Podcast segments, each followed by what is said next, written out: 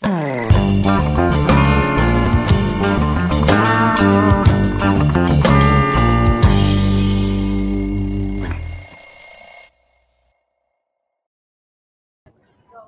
dia, bom dia. Eu sou Manuela Dávila e está no ar mais um Expresso com a Manu, o nosso programa diário de segunda a sexta às 7h30 aqui nas redes do Ópera Mundi, também transmitidas pelas redes Ninja. Hoje, como vocês estão vendo, o cenário do Expresso é um pouquinho diferente, porque a partir de hoje eu começo a apresentar o nosso programa no horário das seis e meia da manhã local, que é o fuso da onde eu estou, aqui da Carolina do Norte. Eu vou passar um período estudando, fazendo uma etapa do meu doutorado nos Estados Unidos. E nas próximas semanas eu vou estar aqui na Carolina do Norte, estou aqui pertinho da, da casinha dentro do campus universitário, que são vários apartamentos, né, galera? Dentro do campus universitário, onde eu vou ficar no próximo período. Então, vocês vão ver que os cenários vão mudar, porque eu vou dar uns giros aqui na universidade, porque eu não estou afim de acordar os meus colegas de quarta às seis e trinta da manhã no horário local. Pedindo para vocês, então, compartilharem, dividirem, chamarem as amigas e os amigos para acompanharem o programa junto conosco, ao vivo, todos os dias, ou quem não consegue assistir ao vivo porque gosta de dormir um pouco mais ou porque já está ocupado nesse horário, pode também nos acompanhar mais tarde. Tem bastante gente que acaba acompanhando o programa mais tarde, né, galera? Saber. Vamos lá. Ontem foi um dia bastante importante no Congresso Nacional. Os últimos dias têm sido muito agitados. Na semana passada, a gente teve aprovação, eu estou dizendo da semana passada porque na sexta e ontem nós tivemos entrevistas aqui no programa. Então a pauta do Expresso fica um pouquinho contida. Sexta-feira a gente teve um bate-papo super legal com o deputado Orlando Silva, relator do PL 2630 de combate às fake news. E ontem a gente teve esse bate-papo tão legal com a minha querida amiga Márcia Tiburi, falando sobre o fascismo, sobre a volta dela e do Jean ao Brasil e sobre o futuro, porque o futuro é sempre aquilo que nos interessa. Como eu ia dizendo, na semana passada a gente aprovou um projeto, a gente, nós que lutamos, que sonhamos, de autoria do meu amigo Guilherme Boulos, que simplesmente transforma em política nacional a rede de cozinhas solidárias do país. Essa iniciativa é muito importante. Por quê? Porque as cozinhas solidárias tiveram um papel estratégico nesse momento difícil que nós atravessamos com o bolsonarismo, com o crescimento da miséria, de garantir que a população mais vulnerável acessasse os alimentos nesse período. Então, transformar a rede de cozinhas solidárias numa política nacional é dizer que o combate à fome volta à centralidade da agenda do governo federal. Fiquei muito feliz. No último sábado, foi uma, uma efeméride triste, né? O último sábado foi 8 de julho. 8 de julho marca meio ano dos ataques antidemocráticos na cidade de Brasília. Até agora, mais de 1.200 pessoas foram acusadas de participar desses atos. 250 delas continuam presas. Mas a gente sabe, é mais importante ainda descobrir quem organizou e quem financiou esses ataques. É por isso que é tão importante o depoimento de Mauro Cid. Vocês lembram? O ex-ajudante de ordens de Bolsonaro, que hoje deporá na CPMI dos atos terroristas de 8 de janeiro. Então, a, a efeméride dos seis meses, mais do que marcar a nossa luta em defesa da democracia, deve marcar nossa luta em, em defesa da verdade, do estabelecimento da verdade, para que o Brasil não veja mais uh, esse tipo de prática se repetir e ser naturalizado. Nesse final de semana, também, a gente assistiu aquela cena bárbara, né? E, e, vejam só, parece que nós, nós vivemos quatro anos assistindo cotidianamente essas cenas bárbaras, esdrúxulas, violentas, como aquela que assistimos do Bananinha, em pleno caminhão de som, comparando as nossas professoras, as nossas educadoras com traficantes de drogas. Bom, nós sabemos da relação deles com os traficantes de verdade, afinal de contas, eu não vi ele tão nervosinho em cima do carro de som, falando sobre os quilos e quilos de cocaína transportados em avião da FAB durante o seu período de seu pai na presidência da República. Mas o que eu queria comentar com vocês sobre esse fato é como nós uh, vivemos um outro clima, um outro ambiente político, como isso é importante para o reestabelecimento da institucionalidade e da nossa vida, da vida do povo brasileiro. A gente assiste o Bananinha no carro de som e fica chocado com aquilo, mas era 24 horas por dia aquela prática, 24 horas por dia de violência, 24 horas por dia, deslegitimando, incitando a violência contra determinados grupos específicos. Então, tem uma relevância bastante grande que a gente perceba também né, como nós mudamos o ambiente, como o governo Lula vira a chave dessas narrativas que estimulam a violência entre grupos, entre setores sociais, né? E que, e que torna alvo da violência setores estratégicos para a construção de um novo Brasil. Uh, o assunto de hoje, eu quero convidar minha amiga Áurea Carolina para conversar sobre ele e sobre tudo mais comigo. É, para mim, algo que me causa muita emoção, muita tristeza mesmo, uma tristeza muito profunda, aquela tristeza que a gente não sabe exatamente onde está, que é o fato de seis anos depois dos acontecimentos, o Tribunal de Contas da União reconhecer que não houve nenhuma prática irregular do reitor da Universidade Federal de Santa Catarina na sua gestão. Esse reitor se chamava Luiz Carlos Cancelier. Em 2017, perdão, a Justiça decretou a prisão preventiva de Cancelier. Ele foi acusado de desviar dinheiro público. Esse homem, um homem honrado, um homem com uma família, um homem dedicado à educação pública do nosso país, tirou a própria vida após as suas imagens sendo detido serem circularem nas redes sociais e na imprensa. A gente nunca sabe qual é o limite de cada pessoa, né? Às vezes as pessoas falam: "Ah, vocês os fortes, ah, vocês que foram vítimas, o Lula que foi preso". Cada pessoa tem os seus mecanismos de proteção, as suas vulnerabilidades. Esses mecanismos eles são diferentes. Eu vi em 2016 na cidade de Porto Alegre o coordenador de campanha do atual prefeito Sebastião Melo, o Plínio, ele foi vítima de uma perseguição né, uh, por parte de um grupo que tenta se dizer liberal, e, esse, e ele também tirou a sua vida. Então, o lavajatismo, o MBL, né, esses movimentos que perseguiram, eles causaram traumas em muitos de nós, como eu, mas eles fizeram com que famílias, como a família do Plínio e como a família do Cancelier, uh, tirassem, uh, tivessem perdas uh, irreversíveis. Eu quero chamar a minha querida amiga Áurea para conversar comigo sobre isso e sobre muito mais. Sabe, Áurea, quando eu estava pensando no assunto, eu pensei assim, ah, eu gosto tanto de conversar com a Áurea sobre os nossos assuntos, né? Porque nós somos tão poucas que têm temas em comum, assim, e vidas, mas também uh, trazer esses temas mais, digamos, da política dura, né? Eu estou vendo um menininho aí perto. Tem um menininho aí perto? Jorginho está aqui tomando tá aqui? café. Jorginho, depois tu dá oi para tia Manu.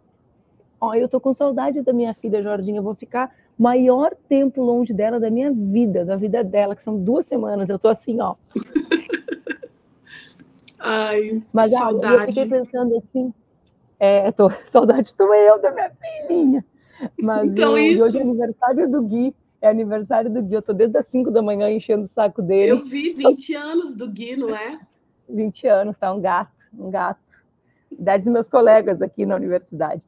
Mas, enfim, eu, é, eu fico pensando, né, Áurea, uh, que lugar é esse que o lavajatismo construiu, que o discurso de ódio construiu, que naturaliza alguém ter tem que ser, ter que ser submetido a um processo, como o canciller foi, eh, e não imagina que existem pessoas, eu nem julgo mais vulneráveis, mas com outros dispositivos, né? O canciller não aguentou a, ver a, a família dele sendo submetida àquele escracho público que, lamentavelmente, passou a fazer parte da vida política das pessoas, sendo elas culpadas ou não. Seis anos depois, eu tenho vontade de, sabe, nem sei, de, nem dizer de que, que eu tenho vontade, mas de sacudir esses caras, né, e dizer, vocês acham razoável esse homem tinha que ficar seis anos carregando essa cruz, né? É sim, Manu. Ai, bom dia, bom dia, cafezinho.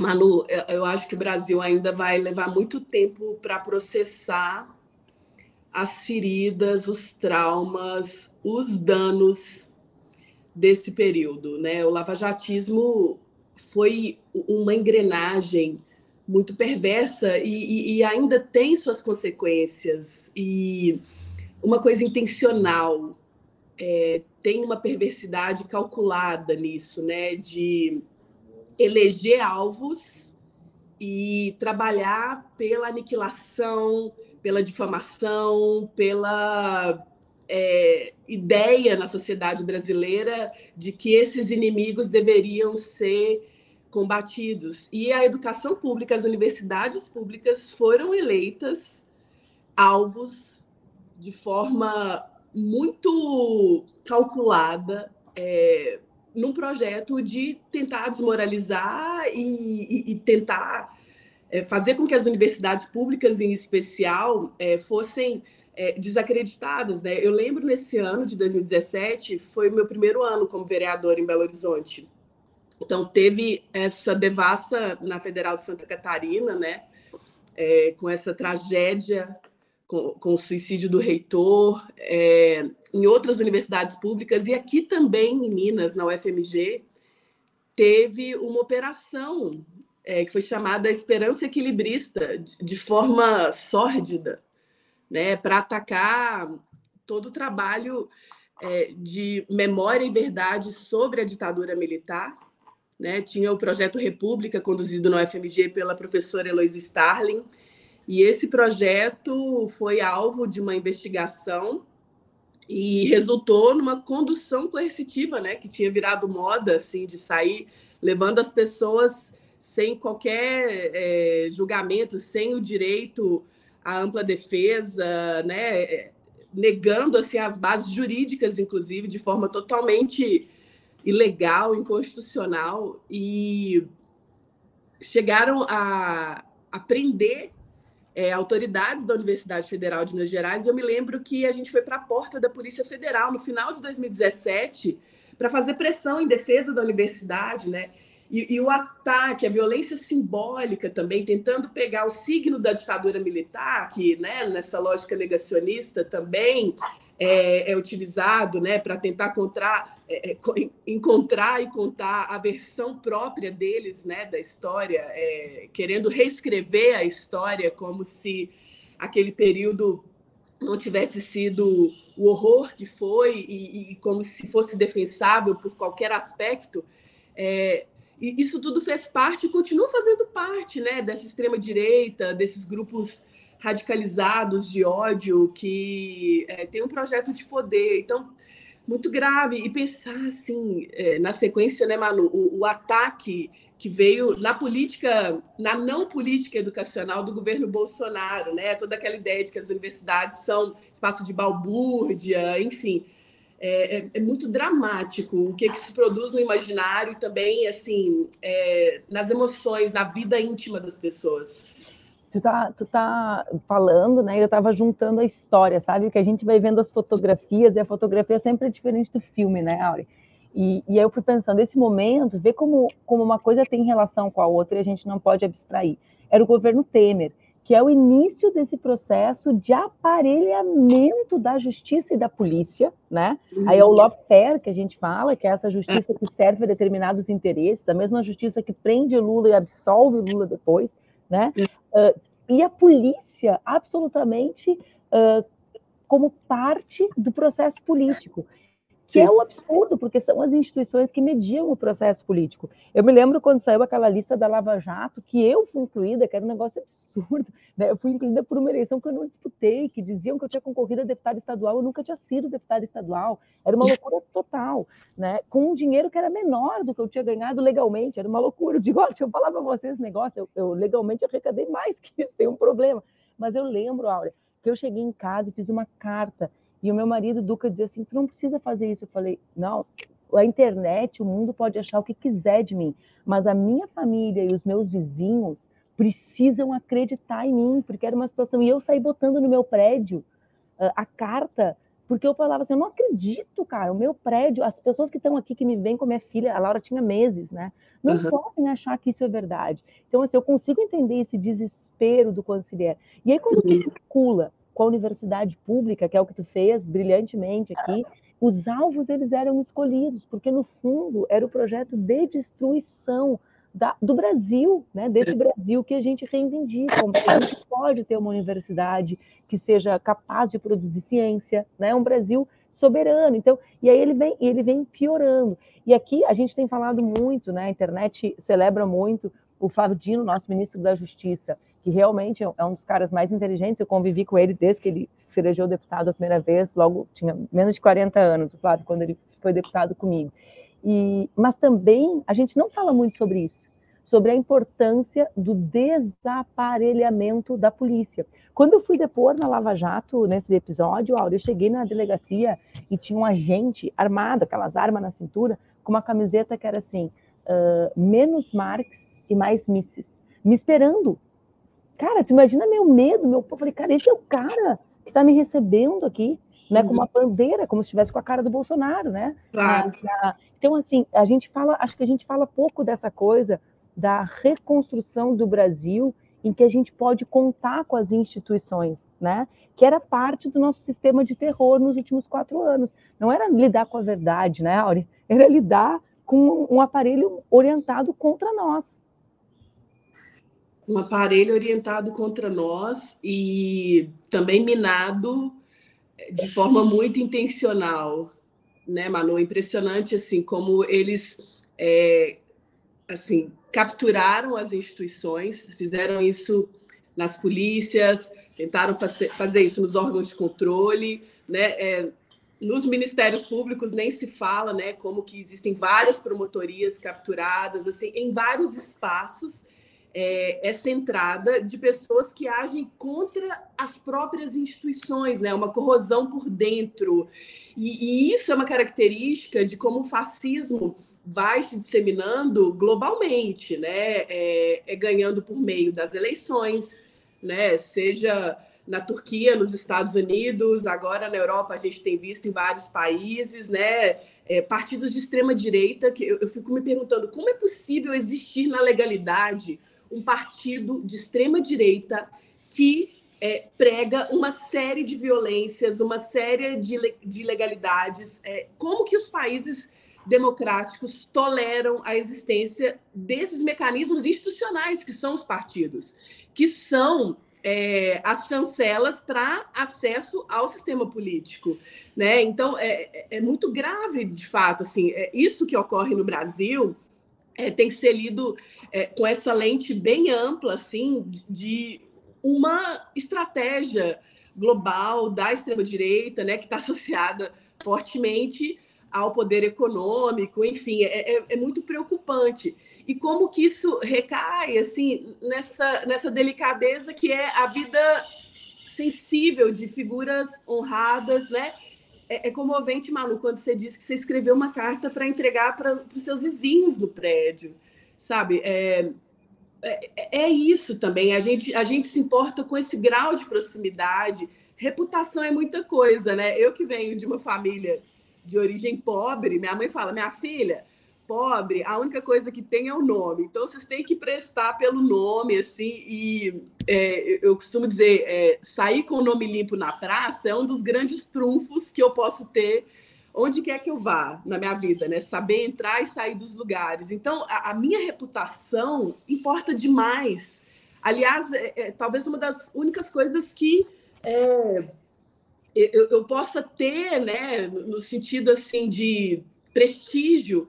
Então, cuidar disso é muito sério. Então, não é banal que o reitor da Federal de Santa Catarina, é, nessa associação né, de talvez outros fatores pessoais que a gente não consegue é, acessar, não consegue nunca saber, mas sem dúvida é, toda a devassa que aconteceu na vida dele e na universidade concorreram para esse desfecho horrível, né? E, e, saber anos depois que é, era tudo uma fraude, que, que, não tinha crime algum, é, é muito revoltante. Né? Eu imagino para a família, assim isso acentua demais a dor, porque é uma vida que poderia ter sido salva, né? E a gente traz aqui, né, um caso que é um caso em que chegou a essa consequência, mas são centenas e centenas de militantes com, vida, com as vidas atravessadas por isso e com um resultado exatamente idêntico, não tinha nada. E é, esse é o elemento que me chama a atenção, a irresponsabilidade com a vida. Tu dizes com muita delicadeza, sim, essa questão te concorria com outras questões da vida, assim, só que sempre é assim, né, Áurea? Tem uma frase que volta e meia circula na internet que eu gosto muito, né? Em geral, a gente não gosta dessas frases da internet, mas que é assim: quando tu encontrar alguém, tu lembra que tu não sabe absolutamente nada sobre as tempestades que essa pessoa está enfrentando. E todo mundo está enfrentando as suas. Então, seja gentil, Né? Isso, claro, é na esfera pessoal, mas o Estado virar um Estado policial que persegue, a gente está falando sobre o canciller, mas eu poderia falar sobre outras pessoas, poderia falar sobre um amigo meu que foi preso numa dessas operações, que a mulher estava grávida, teve um aborto, nunca mais eles tiveram um filho, e que anos depois foi lá e disse, não tinha nada, né? Ou sobre uma amiga minha, que estava com a mãe doente, que enfrentava um câncer violento e que também teve a vida devastada, toda a perspectiva da vida dela, ela era muito jovem, interrompida por aquela suspeita que pesou sobre ela durante muitos anos e que foi lá e disseram não tinha nada, né? Então assim a gente está falando de um estado policial, não sobre o combate às investigações sérias, né? Claro, essas são as que claro. que ser. É por isso que quando Lula foi presidente lá atrás, na primeira vez, ele é. organizou e equipou a Polícia Federal. Vê a contradição. Essa gente não organizou, não equipou, não fez concurso, não fez carreira para policial federal, né? Para as carreiras de estado que garantem a investigação. Né? Isso aí, isso é comprovado numericamente. É aquilo, isso não é opinião, isso é fato, né? O Lula e a Dilma equiparam as polícias para investigar mas a transformação disso em política de Estado, né, eu, eu uh, com o canciller com, com, como caso mais emblemático, é realmente uma etapa que o Brasil, acho que a gente precisa uh, valorizar mais. Aqui a Santa está trazendo, né, pessoas que se autoexilaram. Sim, Sandra, a gente fala muito, né, nem fala tanto quanto deveria, mas fala do Jean e da Márcia.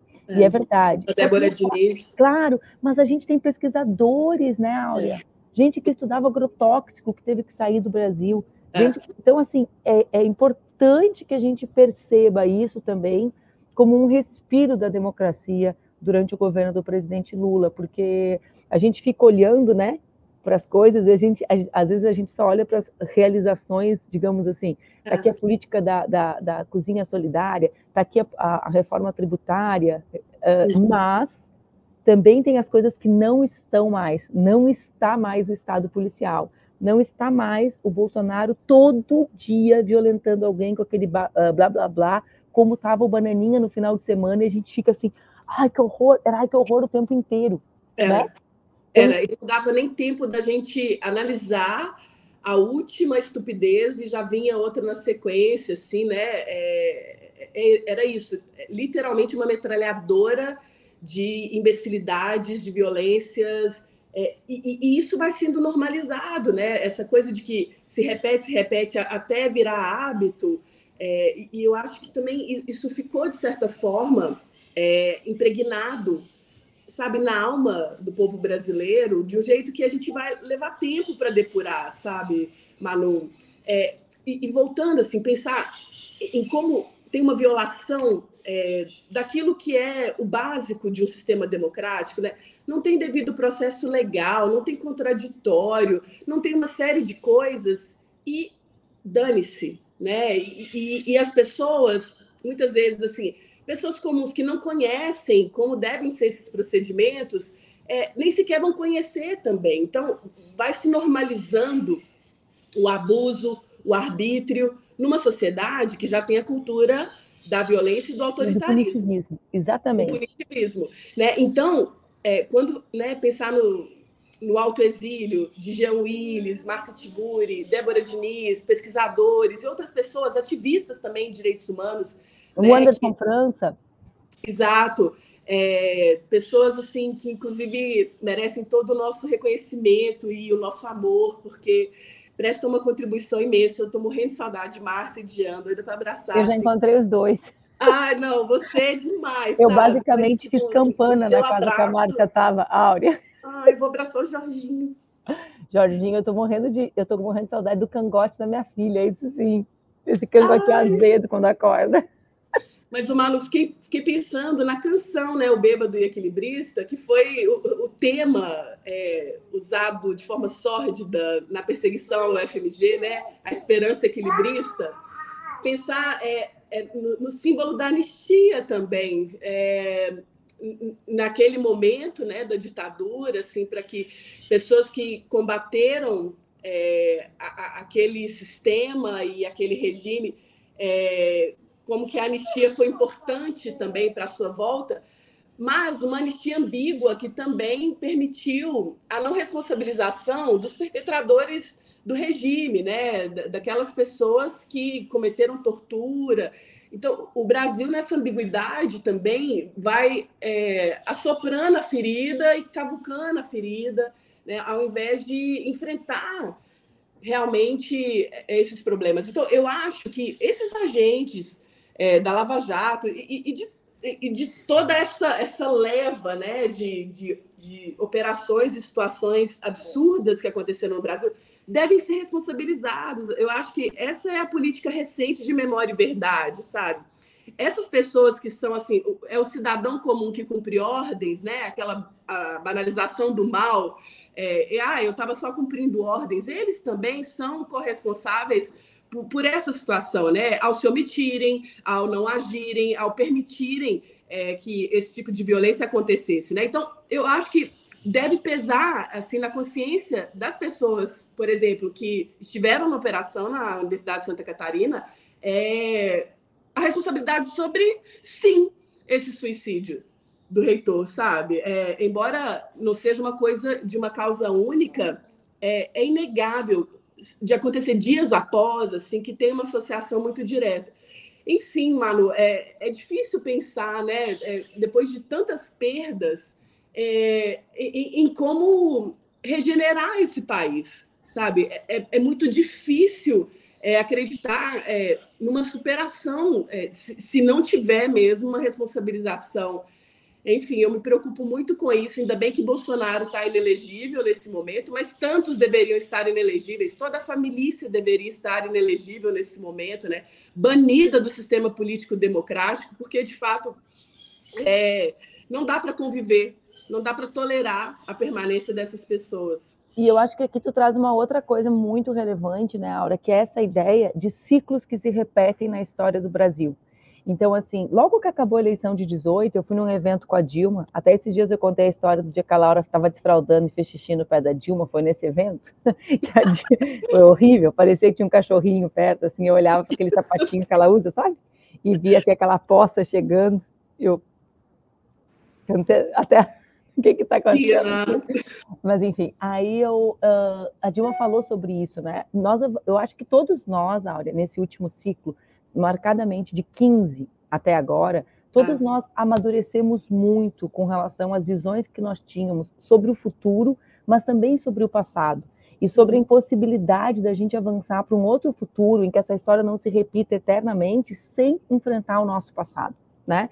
Aqui, isso para mim é, é, algo que tem que ser a lição desse período. Isso não é revanchismo, né? isso não, não é vingança, isso é não. é libertação. Né? Quase isso é justiça. Isso é justiça. E é, e é a possibilidade de libertar o Brasil de eternamente repetir a sua própria história. Então, a Dilma falava naquela ocasião, que era o CLACS, o Congresso Latino-Americano de Ciências Sociais, ela dizia, olha, o Brasil não enfrentou a sua violenta escravidão, né? Exato. Seja, não existiu um enfrentamento real aos danos, né, daquela violência uh, perpetrada pelo Estado contra a maior parte da população, né? Uh, e isso tem danos permanentes, né? assim como tem o não enfrentamento à dimensão da ditadura militar na estruturação das relações violentas do Estado brasileiro, né? com os cidadãos, mas não é sobre os cidadãos, né, Áurea? Não é sobre as vítimas, é sobre a possibilidade disso acontecer com cada pessoa no momento em que a gente não enfrenta isso no passado. E da mesma forma, existe isso agora com relação aos crimes, uh, desse grande momento de judicialização da, da, da, de politização da justiça e das polícias. E eu acho que esse é um caminho né, para a gente, das nossas lutas aqui da sociedade civil, onde nós duas estamos agora, aos dedinhos, uh, uh, desse lugar, da gente fazer o governo avançar. E aqui é algo que eu já falei algumas vezes, né? A nossa obrigação é fazer o governo avançar. A direita está sempre disputando. O Centrão é. agora quer dois ministérios, quer a FUNAI, quer a Caixa, ou seja, o Centrão, a direita brasileira, o Centrão é a direita, né, gente? Não vamos é. nos confundir, o Centrão não é de centro, né? De centro é uma turma que a gente se relaciona, que defende um pouquinho diferente que a gente, a reforma tributária. O Centrão uhum. é, é, uma parte da direita, né? É. O Centrão sabe o que quer, e a gente também precisa saber o que quer, e a gente precisa querer justiça para poder para o Brasil poder avançar, né? Com certeza, amiga. Ó, eu tô assim, Jorginho, tu tá muito bonitinho com essa cara quase nanando, Tá? Acabei de acordar. É muito boa essa carinha, é a melhor cara. Todos os dias, a hora quando a Laura acorda, eu falo para ela: eu adoro ver que tu acordou, porque aí significa que não era um sonho meu que tu existia. não era um sonho, é verdade, existe. É verdade. Ai, é um sonho que a gente vive, real. Existe, né? Que canta, nem sonhar, às vezes, que a gente acorda e fala, meu Deus do céu, nem dormi, fiquei todo o tempo trabalhando nesse sonho. Mas é assim, é bom, é bom demais. Um beijo bem grande, viu? Coisa linda. Um beijo, Manu. Todo sucesso aí nessa jornada. Um beijo bem grande. Tchau, Jorginho. Tchau. Bom dia para ti. Bom dia. Ai, hoje foi especial, viu? Primeiro, primeiro programa do Jorginho aqui no Expresso com a Manu. Fiquei, fiquei feliz. Uh, sim, a, o Pedro Henrique está falando da Larissa Bombardi, é verdade. Ó, gente, eu adoro conversar com a Áurea. Adoro, Biga, né? É muito gostoso. A Áurea traz uma, traz uma vontade da gente viver em paz. É uma sensação que ela transmite com aquele sorriso, que é o sorriso mais bonito. Agora, como você sabe, no nosso programa de terça tem o quadro que vocês mais gostam, Estou tentando bater. Vou, vou, vou, vou conseguir fazer outros que vocês gostem também, que é o saque com a Manu. Bora lá? Quero conversar contigo, Marcelo, que vem cá e me conta que tem um namorado que não te assume há três anos e que tu é gay e ele é hétero. Eu sou Manuela Dávila e esse é o Saque da Manu. Na minha primeira sessão de terapia, 20 anos, a minha psicóloga à época me disse uma frase que eu jamais esqueci, que quando a gente entra no avião tem um recado que é em caso de despressurização, coloque a máscara primeiro em si e depois no outro. Claro, tem uma frase mais conhecida, mais popular. Jesus nos disse: amai ao próximo como a ti mesmo. Ele não nos disse para amar o próximo mais do que a gente ama a gente mesmo. E eu tô te dizendo isso tudo para te dizer que talvez seja a hora de tu te colocar em primeiro lugar, porque quando a gente quer estar tá inteiro em uma relação, a gente merece alguém que queira estar tá inteiro com a gente. Então eu acho que chegou a hora de tu pensar em te colocar em primeiro lugar. Eu sou Manuela Dávila e esse é o Saque da Manu. Aqui a gente resolve as tuas tretas e se a gente não resolvê-las, a gente entra nelas junto contigo. Por hoje é só. Eu vi que o pessoal, teve pessoal que chegou depois, perguntou onde eu estava. Eu estou nesse momento na, no campus de uma universidade aqui na Carolina do Norte. Eu vou passar um período aqui fazendo meu doutorado. Nem sei se todos sabem, mas eu faço doutorado em políticas públicas. Eu estudo discursos, violência e de liberdade na internet, na regulação da, da internet no Brasil nas últimas duas décadas. Vou passar um tempinho por aqui. Vocês vão ver que o cenário vai mudar, porque eu estou ainda procurando lugares são seis e meia da manhã, o programa começa uma hora antes aqui, esse é o fuso, né? E então o dia vai amanhecendo, a luz vai mudando, a gente vai ter que ir encontrando possibilidades, mas o mais legal é que o Expresso vai comigo para onde eu for e vai me acompanhar nessa minha jornada de, de estudo. Tem um professor meu que me encontrou e disse: Te lembra que tu vai para lá para ficar em silêncio, lendo, refletindo, te convertendo na tua tese, nas tuas ideias. E aí eu conversei com o meu orientador, com o Christian, disse, mas ele não sabe que todo dia, às seis e meia da manhã, no horário daqui, sete e meia aí do Brasil, eu vou dar uma conversada com a turma no Expresso com a Manu. Por hoje é só, até amanhã, gente. Um beijo. Ah.